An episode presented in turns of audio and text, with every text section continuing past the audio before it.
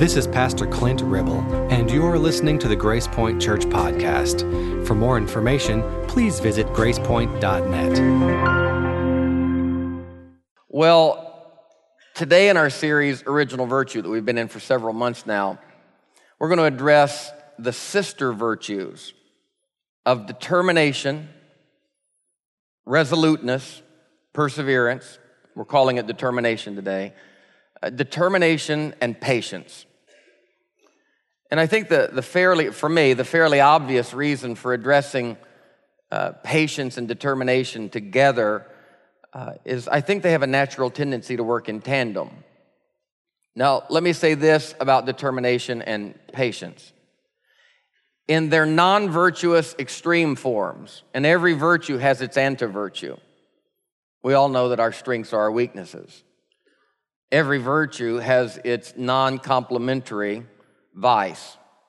And generally, the vice is just a misstewarded extreme form of the virtue.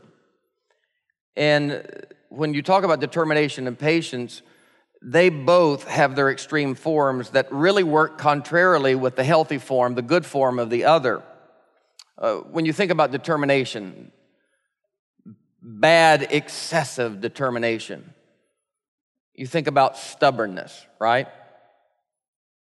Obstinacy. Anybody here struggle with stubbornness?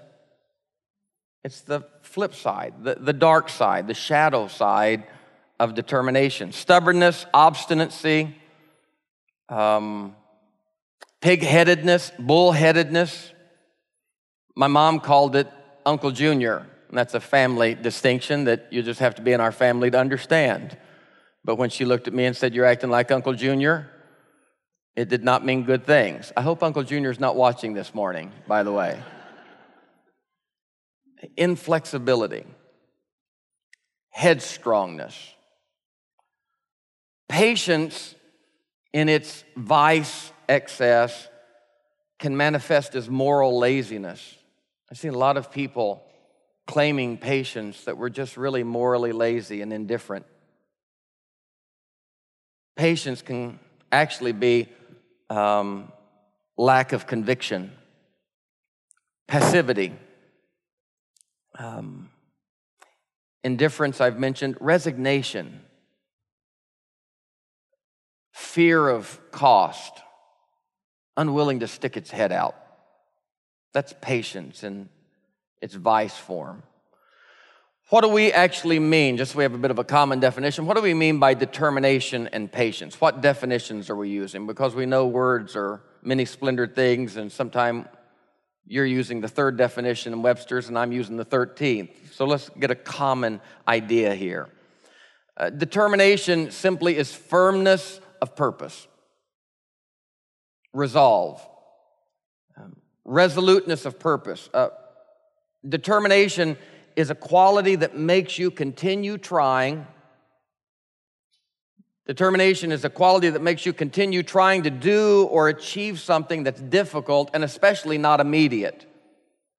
Determination keeps you at something. Secondly, uh, patience. Patience is that very difficult for a lot of us, depending on your brain chemistry, uh, maybe your social upbringing. Determination or patience is the capacity to accept or tolerate delay. That's something that within our culture is getting incredibly more difficult because of how handy and immediate everything is, right? I, I was at a little conference yesterday, and there were two or three vendors who were advertising their wares, and principally right at the top of the list, as they were making a distinction of how they're better than other companies with whom they compete, was not just timeliness, but but quickness. Everything's got to be immediate. Our culture's pushing us that way. Um, You think about the luxuries that we live with. So much of those luxuries revolve around the idea of how expeditious things now are. You know, twenty years ago, we were looking for a payphone, and now we're slapping our, our phones if we can't get service in one point four seconds, right? This thing is so slow, right? Think about where we were twenty years ago, thirty years ago, walking down the hall, fifty years ago, forty years ago. Some of you shared phones with your neighbors, right? Andy Griffith. You get on the phone and you have to wait till somebody else gets off the phone. Patience is the capacity to accept or tolerate delay. The capacity to accept or tolerate trouble or suffering without complaint. Patience is the ability to tolerate delay without loss of temper or control. Is anybody convicted yet? Do you characterize yourself as a determined person? A lot of you do.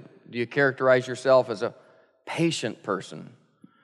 Uh, patience, the ability to remain calm when waiting or dealing with problems, or here's the hard one, or difficult people. Patience, the ability to remain calm when waiting on or dealing with difficult people or problems. Determination is that virtue that enables you to press on, to keep going, to keep trying, to keep working at it, to stay in the game, stay at it. If determination is the virtue that allows you to stay at it, patience is the virtue that enables you to do that with grace. Let me say that again. Maybe that's the best way they link. Determination is staying at it. Patience is staying at it with grace. Patience is pressing on resolutely, yes, but with an, a sense not only of internal peace, but even aplomb, external peace. Even if externally there's pressure and stress all around you, you're determined with grace. I, I suppose then it's appropriate to say, as I'm trying to put this together in my own mind, it's appropriate to say our goal is to be patiently determined, right? Our goal is to be determinedly patient, to be committed to a purpose and to be committed with peace and trust in that meantime space, because that meantime space is the space that the real soul work gets done. It's that space where you're waiting. That space where the, the scripture talks about the heroes of faith who walked with unrequited promises. I mean, you, you can say Abraham and Sarah walked twenty-five years with a promise and not a child, and it takes about three point eight seconds to say that. It takes twenty-five years to actually live that. And what does it feel like to live with unrequited promise? What, do, what does it feel like to be king on the mountaintop, seeing the promised land, and yet knowing the vast valley between? And to even resign himself in his final years to almost a morose depression, recognizing that he would not get there. Determination and patience. Jesus said, and it's so poetic within the King James, I hate to mess it up with a new translation. He said, Steve, in your patience possess ye your soul. I don't know immediately what that means, but the taste of that in my mouth says that, Toby, that means something important. In your patience, you possess your soul.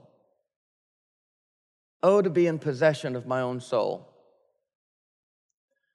I have to ask myself then, what's it mean to not be in possession of my own soul? And again, like pornography, I don't know how to define it, but you know it when you see it. That text is such that in your patience, you have possession of your soul. And when you lose patience, you're not just out of control in terms of the circumstance, you're out of control. And worst of all, not just your body's out of control, your soul's out of control. Anybody ever try to sleep with a soul out of control? I love the story that Vance Havner, the old preacher, used to tell about his daughter who had gotten away from a good life and was just far away from the life that he and his wife had raised her to live. And Vance said he went to bed every night just worrying himself sick. And then one night he lifted the Bible off the shelf and pulled it to his chest about three o'clock in the morning, and through foggy eyes, he read a text in Psalms that said, the God of Israel neither sleeps nor slumbers. And he said something clicked inside of him. The God of Israel neither sleeps nor slumber. And he said, I looked over at the clock and it was three thirteen. And he said, I closed the Bible, put it on my chest and said, Lord, if you're staying up, I think I'm going to go on to bed. That, that, that's called getting in possession of your soul.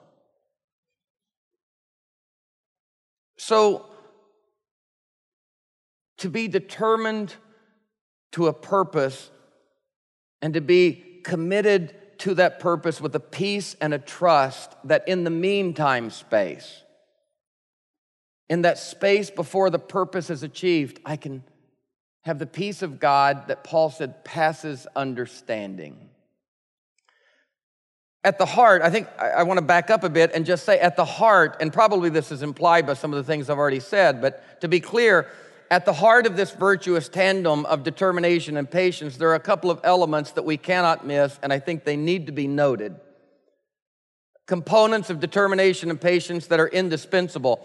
And first, to have virtuous determination and patience, first of all, there has to be a righteous cause or a good purpose implied. Remember, if I go back to the definition, determination is firmness of purpose. Have you ever seen anyone firm in a bad purpose? I have.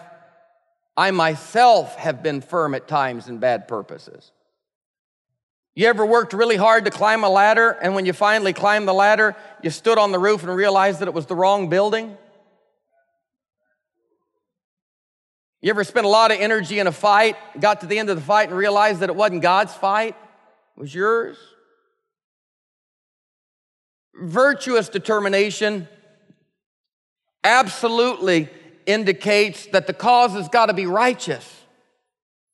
If you're firm in a purpose, the purpose has got to be good. Because to be determined for an unrighteous cause and to be determined for a bad purpose,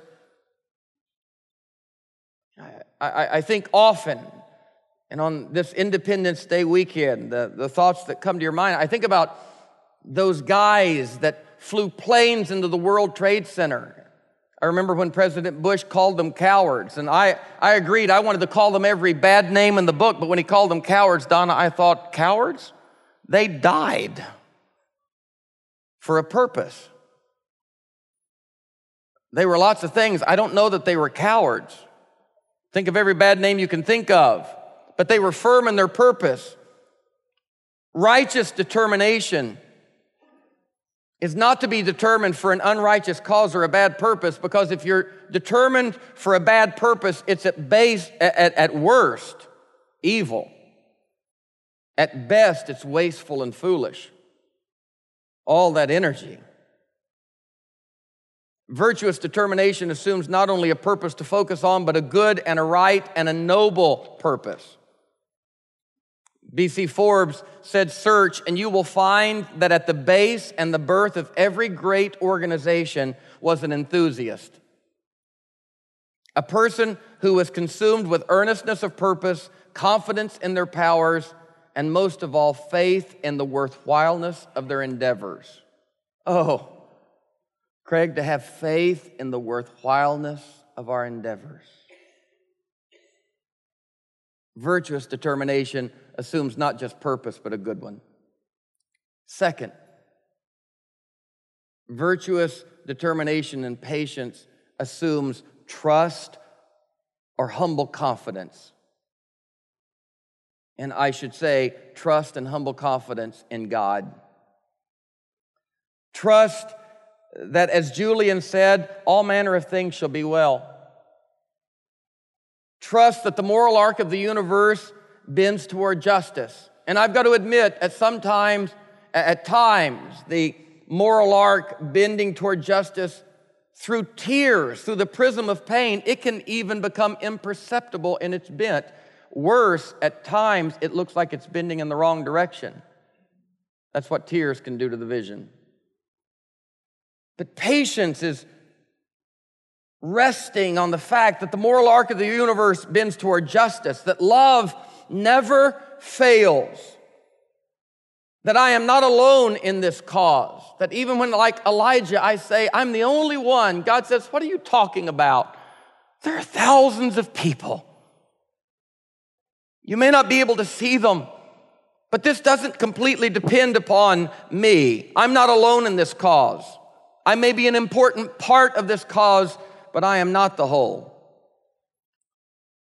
So virtuous resolve, virtuous perseverance, virtuous patient determination is the result of believing deeply in the right things and trusting that God has created the universe to that end. And sometimes that's hard to believe. But down deep in my soul, Buck, there's something that tells me in the midst of the striving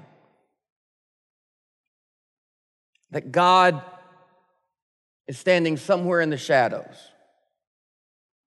somewhere at the wings, somewhere, somewhere in the ashes of burned churches, somewhere in the battered and broken bodies of those who stood for right. Somewhere in the margins. Go deeply to the margins. Find yourself with the repressed, and you will always be near God. Patience is born of an immutable trust that God has created the universe to that end, that one day all manner of things shall be well, and the kingdoms of men shall become the kingdom of God, and the lion will lie down with the lamb. We are a people, this is part of our Christian faith, this is a part of our creed that we have to remind ourselves of periodically. We believe that right things and good causes are not just ours, but right things and good causes, it's not just some organic function, survival of the fittest, the effectiveness of the reptilian brain to survive. No, we believe that this world is spiritual, and we believe that right things and good causes are the irrepressible manifestation of God's image and, and manifested in creation. We believe that this irrepressible image of God manifest in creation through causes and right things, we believe that we have the luxury and the privilege, if we so choose, to lend our free will, our energy, and our lives to these things. And we believe that it is wise to courageously, doggedly, and peacefully commit our lives to things and to causes bigger than ourselves, because there is no cause, though bigger than ourselves, that is not beyond ourselves, because as John Donne said, we are all a part of one another. Ask not for whom the bell tolls, it tolls for thee. If the tiniest pebble falls off into the great ocean, it is no more or less than if the promontory and the butte goes into the same. We are a part of one another. And where anyone is diminished, we are diminished. Where any church is burned, our church is burned. And until there is peace for everyone, there is no full and true peace for anyone. That's what we believe in. That's what we trust. That is the kingdom called God's. And, and so you sit back in the middle of all of that. That may seem esoteric and beyond, but you sit back and you practically begin to ask your questions and Uh, yourself questions, and I, I didn't ask them of you. I first thought about these questions this week for me. As it relates to determination and patience, I asked myself, would it be said of me by the people nearest me that I am a determined person or a stubborn person? Stop for a minute and ask yourself the question. Am I a determined person or a stubborn person? Do I fight for the right or do I fight for the fight?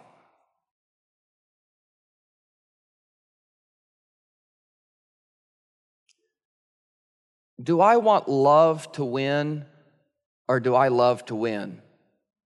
Oh, that's a good one. Write that down. And I came up with that one myself. Humility is another virtue we're going to work on later, but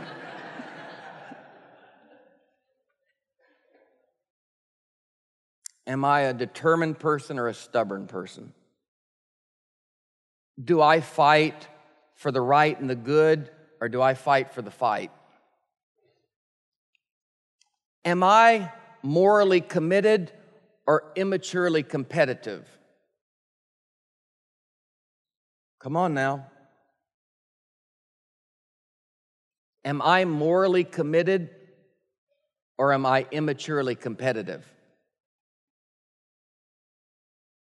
Do I want love to win or do I love to win? Do I want truth to prevail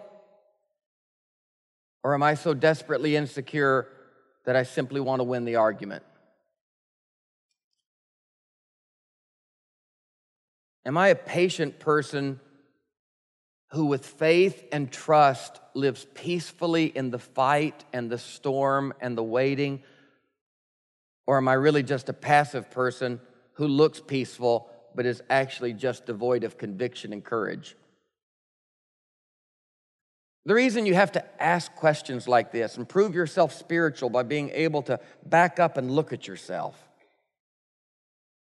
is because these types of questions, they strike to the heart, they strike to the motive.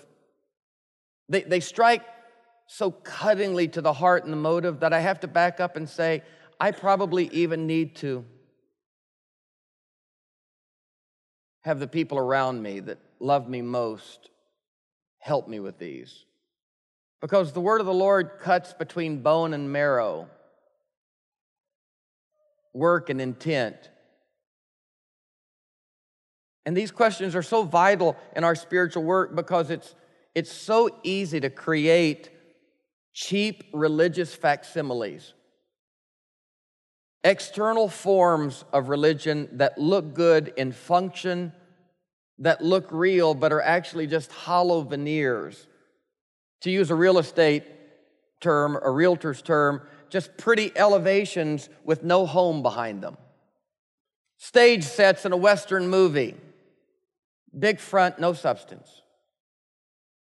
It is so easy, Paul said, to have a form of godliness and yet be denying the very thing.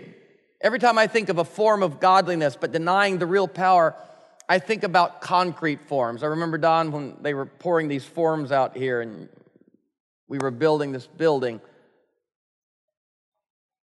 I remember I saw a bunch of those concrete things that you pull up to with your car, you know, that stop you. What are those called? Concrete things that you pull your car up to that stop you. I saw a bunch of them, and I remember telling the guy who was working out here, I said, wow, why did they, why did they pour those over there? Now they're going to have to carry them and set them everywhere. He said, oh, those aren't, those aren't real. Those are the forms. Those aren't real. They're the forms. And Scott, I went over two of them, and sure enough, they weren't the concrete. They were the light metal forms that were hollow, but they looked exactly like the real. I kicked them, and they're light. Think about it, having a form of godliness, but denying the real power. All of these virtues, if you work too hard at them, you're probably headed toward a form because you really don't work toward virtues as much as you allow them to work in you.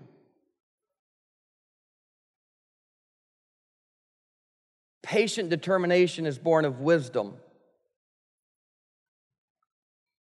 Because it takes wisdom to know what is the right purpose. Patient determination is born not only of, wi- of a wisdom that indicates the right purpose, but patient determination is born of a sincerity that allows me to see, even when I'm giving my body to be burned, that it might be for a medal, not an honor of love. If you give all you have to the poor, but have not love, hmm. Patient determination is born of wisdom, it's born of sincerity, it's born of honesty, it's born of courage that we might, we might be willing to face whatever consequences the right cause yields. And I gotta say, as I just kind of come down the home stretch here, that patient determination has been modeled for us. Uh, it's been modeled for us well. The writer of the New Testament book, the Epistle to the Hebrews, he actually spent his entire eleventh chapter reinforcing what I've really been trying to speak to here. And he cites human example after human example after human example of those who have walked faithfully, trustingly, peacefully, doggedly, resolutely, patiently, peacefully, with what the Apostle Paul called the heavenly vision, with what Jesus often called the kingdom of God. I want to read just a few verses from this great chapter, Hebrews eleven, and Tabitha will just kind of go through them sequentially here, so hang with me. Now faith is the assurance of things hoped for. It's the conviction of things not seen. The ability to walk with unrequited promise. The ability to stay committed to a cause in the absence of its full effect. Indeed, it was by faith that our ancestors received approval. By faith, we understood that the worlds were prepared by the word of God, so that what's seen was made from things that are not even visible. Look at verse eight as he kind of fleshes this out in a human form. Talks about Abraham, the father of the Judeo-Christian faith. By faith, Abraham obeyed when he was called to set out for a place that he was to receive as an inheritance. And, and he set out a long way away, not knowing where he was going, but by faith he stayed for a time in the land he had been promised, as in a foreign land, living in tents, as did Isaac. And unrequited promise, unfulfilled promise, but he stayed with it, and he lived in tents, though he were promised mansions. And, and Jacob, these people who were heirs with him, of the same promise. For he looked forward to the city that had foundations, whose architect and builder is God. By faith he received power of procreation, even though he was too old, and Sarah herself was barren, because he considered him faithful who had promised. He was committed. He walked with a promise, and there was a measured trust in him that the one who had made the promise was true, in spite of all indications to the contrary. Therefore, from one person, and this one as good as dead, descendants were born. As many as the stars of heaven, and as innumerable as the grains of the sands by the seashore.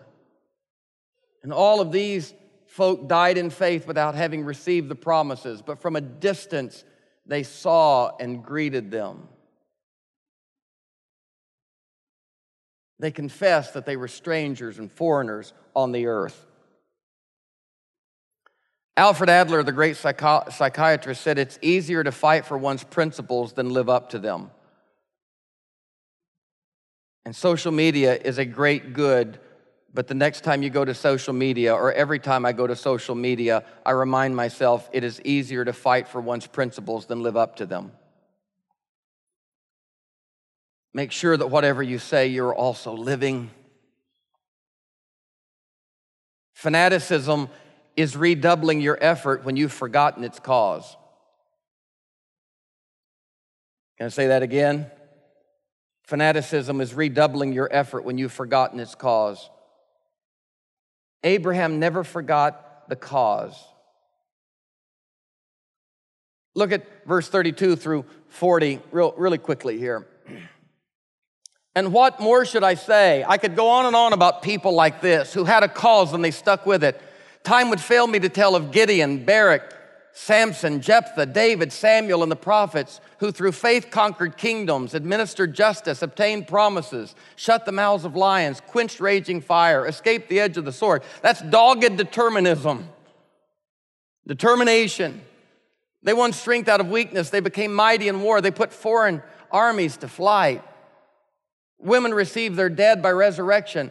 Others, boy, I wish he would have just stopped after the resurrection, but others were tortured, refusing to accept release. Dogged, patient determination. They believed in a better resurrection. Some suffered mocking and flogging and even chains and imprisonment. Some were stoned to death. They were sawn in two. It still happens today. People suffer for causes of just, justice and the right. Sawn in two. They were killed by the sword. They went about sewn up in skins of sheep and goats. They would sew them up in skins of sheep and goats and set them in the wilderness to be torn apart. Destitute, persecuted, tormented. Why would anybody put themselves through that? How could anybody survive that with aplomb or patience? And then this wonderful insert, of whom the world was not worthy. When the great among us die, when people are wounded at the hands of injustice, just knowing that there's a God somewhere who receives them and says, the world wasn't worthy of you anyway, gives me some sense of peace.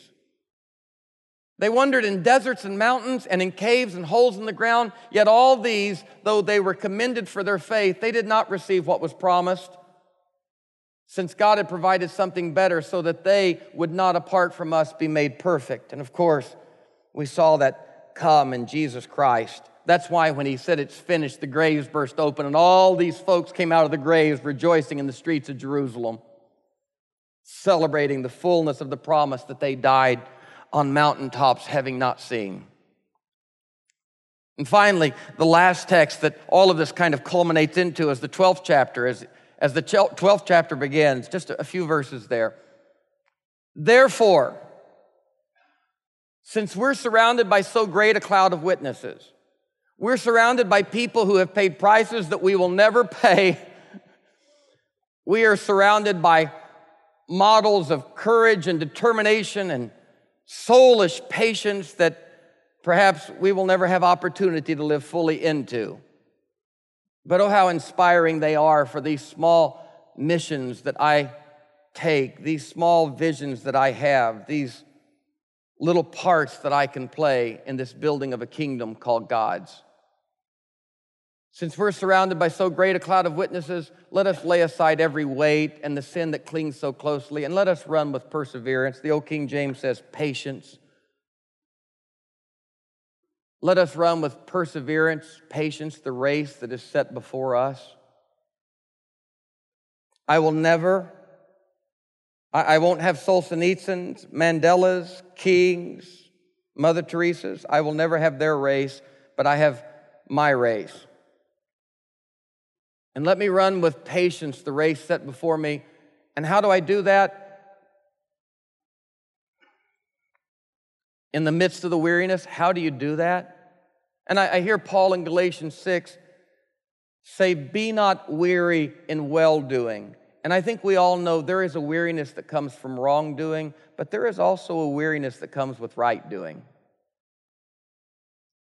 There's a weariness that comes with right doing.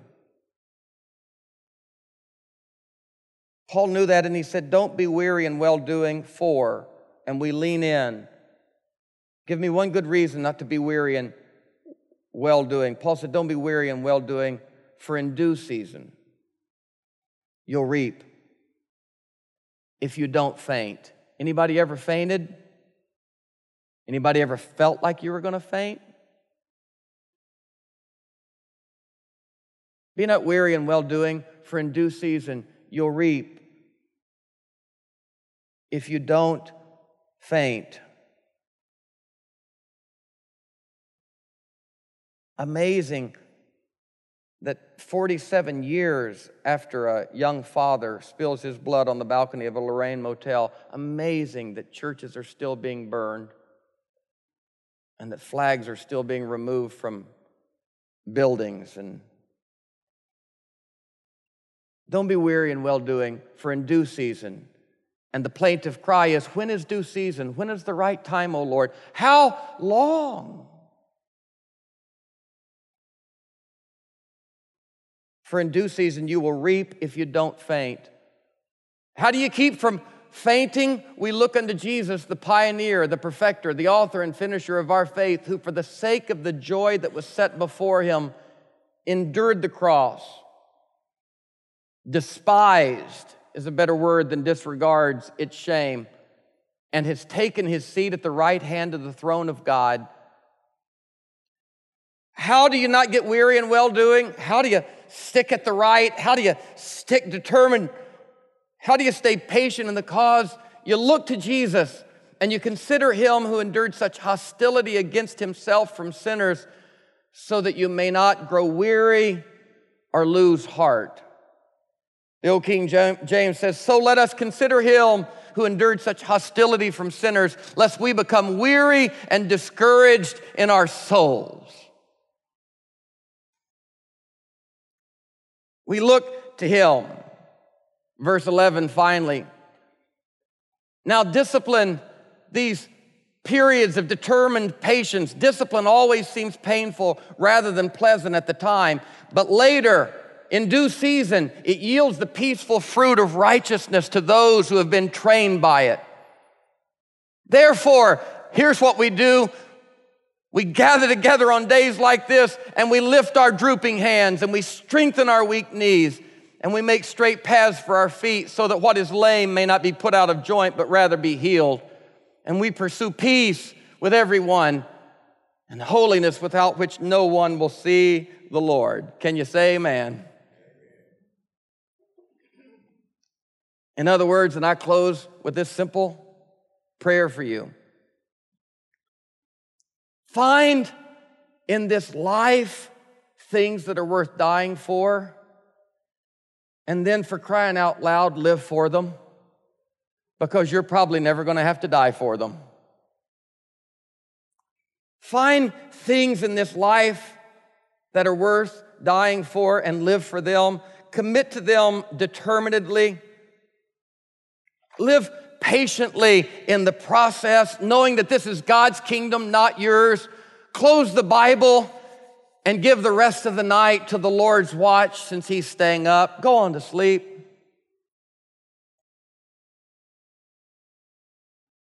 And as we look unto Jesus, the author and finisher of our faith, we pray that God would grant us clear vision, because God knows I don't want to waste my life fighting for the wrong cause. God grant us clear vision. Help us to quit asking you to join our battles. Help us to ask, where are your battles, and join them. Help us to quit praying, God bless what we're doing, and be about the business of finding what God's blessing and do that, because God's blessing things everywhere. Grant us clear vision. Grant us strength of resolve. Grant us patient trust. Grant us peace in the waiting, and grant us humble gratitude in every victory of the good and the beautiful. Ross Parmenter said, the need for devotion to something outside of ourselves is even more profound than the need for companionship. If we are not to go to pieces in this world or wither away into oblivion, we must all have some purpose in life. For God's sake, may it be the right one. For no person can actually live well for themselves alone. And one of my favorite writers, Tom Fuller, M D, if you ever get a chance to read about the stories from his practice, read Thomas Fuller, M D. Fuller said, she is a poor person indeed who can promise nothing to no one. Find something in your life.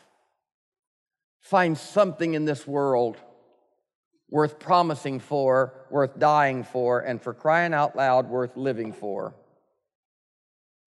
As Golda Meir says, I can, honestly, I can honestly say that I was never affected by the question of the success of an undertaking, because if I felt it was the right thing to do, I was for it regardless of the outcome. Determination and patience, weariness and insecurity. Oh God, grant us a vision of a kingdom that we all might, like Abraham, pick up and live peacefully with unrequited promise until the kingdom of God comes full to this earth. Can you say amen? Let's pray together. Lord, thank you. And as we pause to sincerely pray, with our heads bowed and our hearts genuflected towards you,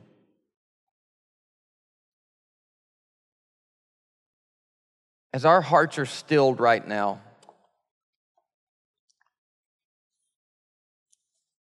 I know for a fact that there are people in this room who are worn out. They don't feel like they can put one foot in front of another. They don't feel like they can take one more step. And all the way, Lord, imperfect as they are, they feel like they're fighting for the right thing. They are rebuffed. This plays out in families. It plays out in finances. It plays out at work. It's not always grand causes and civil rights movements. It's not always the building of nations. Sometimes it's in the struggle of raising children. Sometimes it's in the desperation to stick with a business that you thought was a gift from God and it's dying all around you. To stay with a dream and a passion and to try to find the wisdom to know when to let go and hope for a resurrection and when to keep shocking the chest of that thing. Doing mouth to mouth and efforting for resuscitation. Oh God, give weary people in well-doing. Give them strength today as we go forth from here. Give that mother, that father, that wife, that husband, that boss, that employee. Give strength today as we leave this place. May we have your determination. May we find your patience. And may in the end, we go to sleep tonight, allowing the peace of God that passes all understanding to rule in our hearts. I pray this for my beloved brothers and sisters right now. Lift up their drooping arms, strengthen their buckling knees, stern their chin, resolve their backbone by grace this morning. Remind them their cause is worthwhile. I pray, Lord, this strength for one and all. In your name, the name of the one that we look to, lest we become weary and discouraged in our souls. Thank you, Lord. Now may your kingdom come on earth as it is in heaven. And God's people said, now be good to one another. Lift up one another's arms and strengthen one another, one another's knees. Go in God's grace. We'll see you in the house of the Lord.